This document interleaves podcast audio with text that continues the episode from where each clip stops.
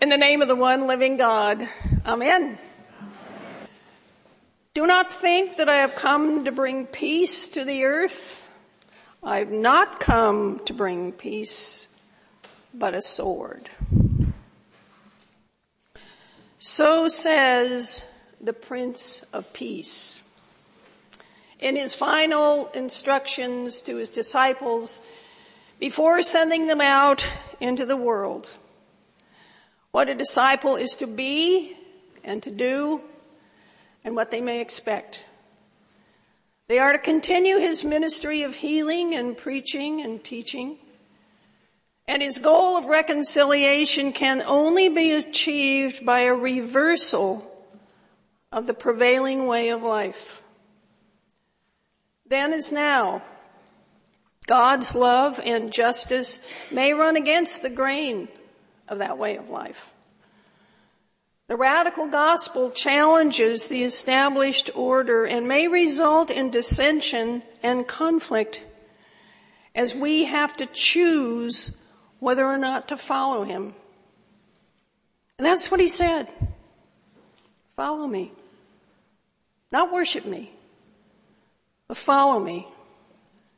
And although he describes the mission of the disciples as fraught with danger and uncertainty and conflict, there's also the promise of God's continual presence, sustaining and nurturing them.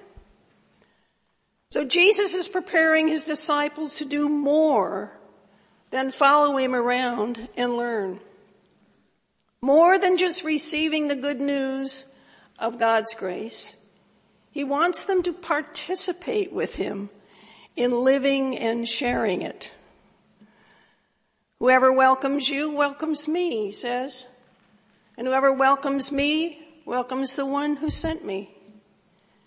In other words, we are expected to be the so-called agents of Christ to the world. Our witness establishes not only who we are, but who Jesus is and how spiritually alive the gospel is. You see, our level, our level of commitment, our willingness to be transformed by the Spirit, what we stand for and how we stand for it validates Christianity in the world. And Jesus intended for the Spirit to be communicated from person to person, caught more than taught, so to speak. That is the model. And by commitment, Jesus does not mean vague adherence. He calls for a wholehearted commitment to Him and warned us of the risk. Sound harsh and uncompromising? Unreal? Way out of touch with the world of today? Probably. When Jesus tells us to strive first for the kingdom of God and his righteousness, and all these things will be given to you as well, he's not calling us to be lopsided, rigid, inflexible religious goody-goodies for his sake. He's providing us with the purpose for which we were created. The ultimate why to our lives that gradually can become choked by insignificant things. As Christians, our purpose is to witness to Christ. The secret of life, in whatever ways it happens to be fleshed out according to our own gifts, is to claim this sacred responsibility. To be the living symbol of Jesus Christ, to model the faith which we profess. As Jesus calls a call to his disciples. And to regard such a call as an overarching purpose of our lives is very likely to stir up trouble for us from close friends, associates, and even from family members. Don't think that I've come to bring peace to the earth, he says. I've not come to bring peace, but a sword.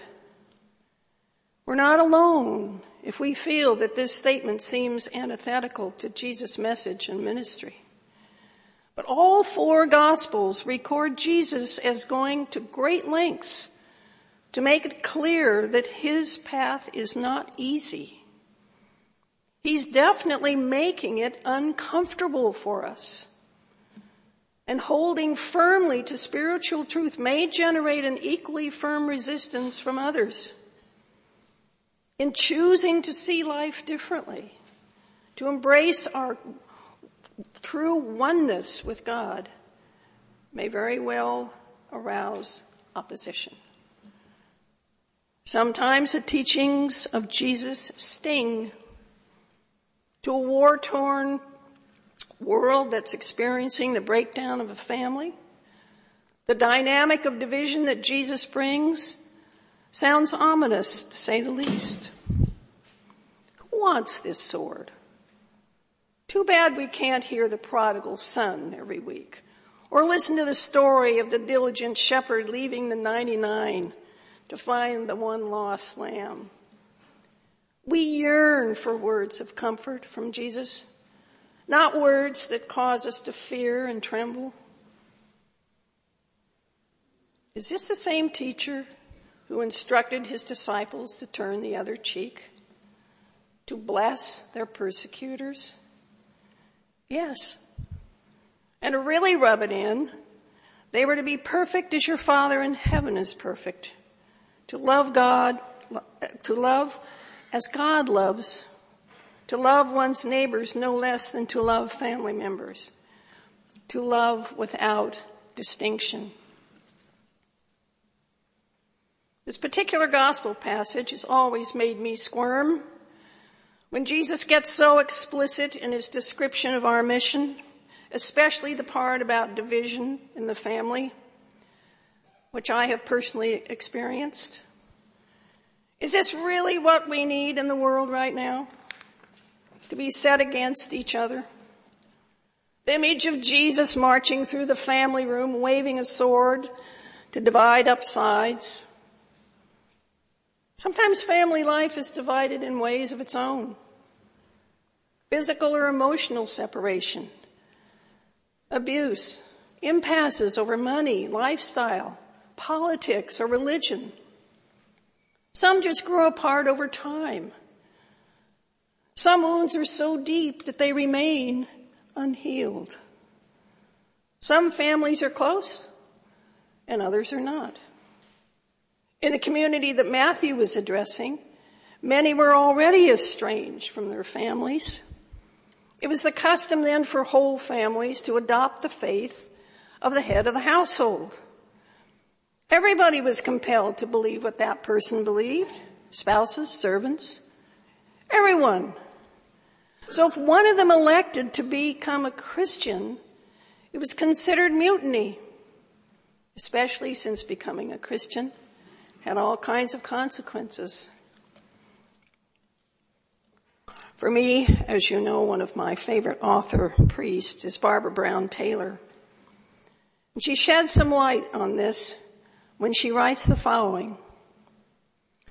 I think Jesus knew how powerful families are in our lives, whether they're working too well or not at all, whether we're snuggled down deep in the bosom of them or utterly estranged from them.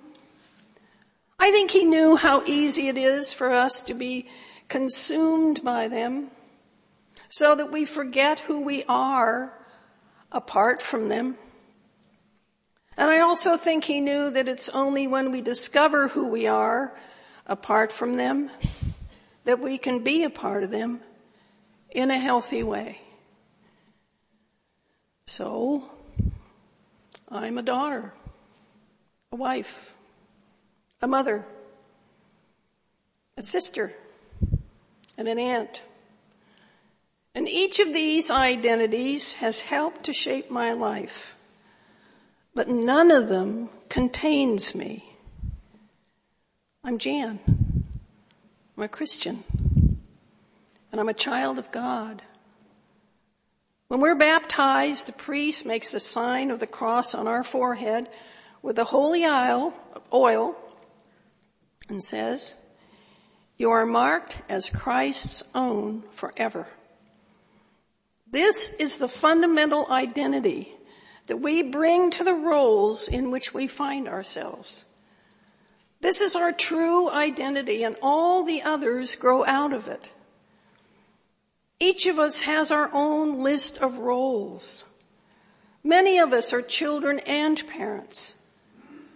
And we're God's child first. That's not a role. That's who we most truly are. That's where our true peace and security lie.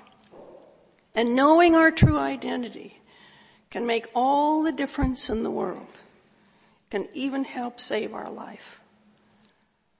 So no one is saying that we should hate our families in order to remember who we are apart from them.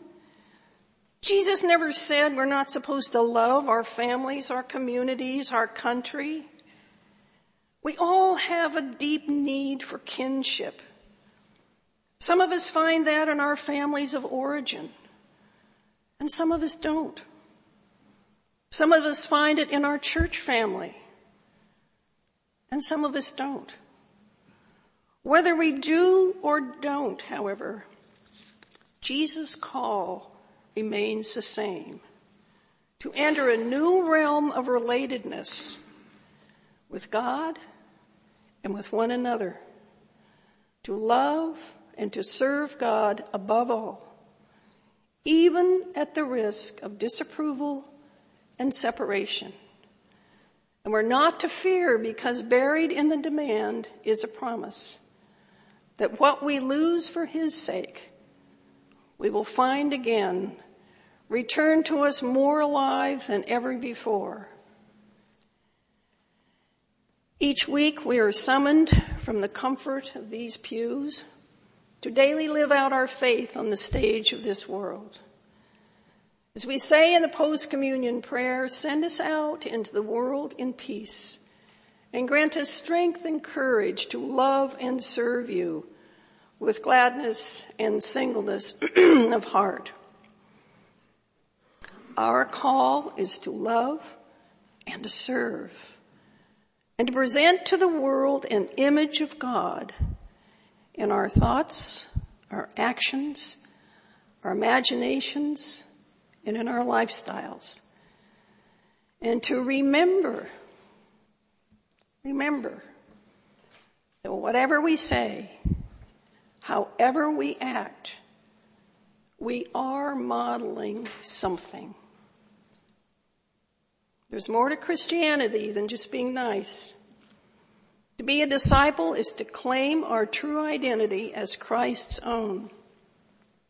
And to take seriously our sacred responsibility to reflect our faith by modeling at home, at work, and in society the nature of God. Love Sometimes tough love, kindness, forgiveness, compassion, truth, and justice. The path to the kingdom of God will not always feel peaceful. But we can be certain that whatever strength we need to maintain our focus will be available as we need it. You see, Jesus doesn't hand us a book of laws. He hands us a way of life. His life. My friends, go in peace to love and to serve